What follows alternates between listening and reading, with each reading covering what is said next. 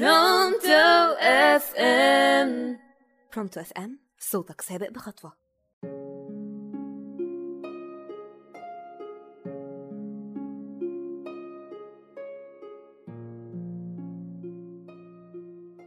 أهلا بيكم معاكم شروق صلاح على راديو برونتو أف إم.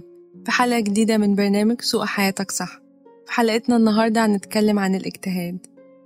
التوفيق والسعادة والنجاح ملهمش ظروف ولا إمكانيات معينة. ياما سمعنا عن ناس ظروفها كانت صعبة قوي ونجحت وتفوقت في حياتها. خليني أقول قصة عشان الدنيا توضح أكتر.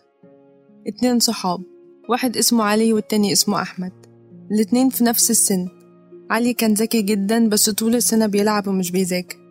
بس كان ليالي الامتحان بيقدر يلم الدنيا.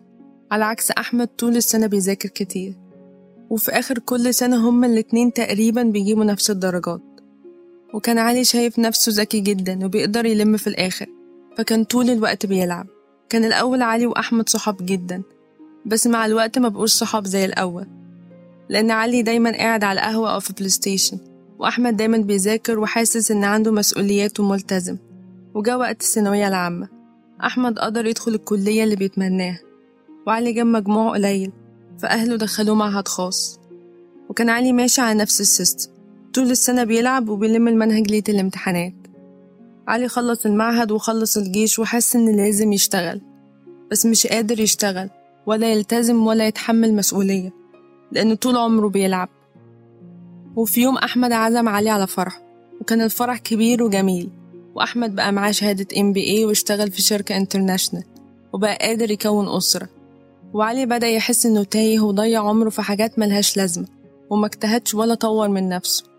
وممكن فعلا يكون علي أذكى من أحمد بس ما استغلش إمكانياته صح. على عكس أحمد ذاكر واجتهد وعمل اللي عليه. كان أحمد ممكن يبص لصاحبه علي اللي طول السنة بيلعب وفي الآخر بيجيبوا درجات زي بعض اللي ممكن تكون مش عالية خالص. بس أحمد اختار إنه ما يبصش على النتائج اللحظية بس ويفضل يجتهد لحد ما فعلا وصل لحلمه. حقيقي الاجتهاد ممكن فعلا يعمل معجزات ويفتح لك أبواب عمرك ما تحلم بيها أو تيجي في خيالك. طبعا أنت قاعد تسمع وشايف قد إيه الاجتهاد جميل في كل الحالات. بس دي مش حقيقة. الاجتهاد لما يتوجه بشكل غلط أو بشكل مفرط هيخليك مرهق نفسيا وجسديا وعاطفيا. إيه الكلام ده غريبة صح؟ لا مش غريبة ولا حاجة. هديكم مثال عشان تفهموا أقصد إيه. مثلا أب قاعد طول اليوم في الشغل. بيجتهد بشكل مفرط في شغله لأن هو فكره إن الفلوس هي دي أهم حاجة لولاده ونسى إن في حياة مفروض يعيشها مع أولاده في تفاصيل في حياة أولاده مفروض يكون موجود فيها أولاده كمان محتاجين رعاية وحنية باباهم. بس للأسف الأب ده بيقضي يومه كله في الشغل من ناحية هو بيجتهد آه بيجتهد بس بيجتهد بطريقة غلط حاطط نفسه في ستريس هيتعبه نفسيا ويجيب له أمراض. ومضيع على نفسه وأولاده متعة إن هما يقضوا أوقات جميلة مع بعض. لأن كل ده بيدي دفع إنك تقدر تكمل بحب وطاقة حلوة.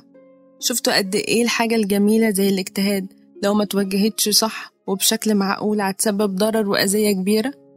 اتعلم إنك تعمل اللي عليك وتسيب النتائج على ربنا. وربنا كريم لأقصى درجة.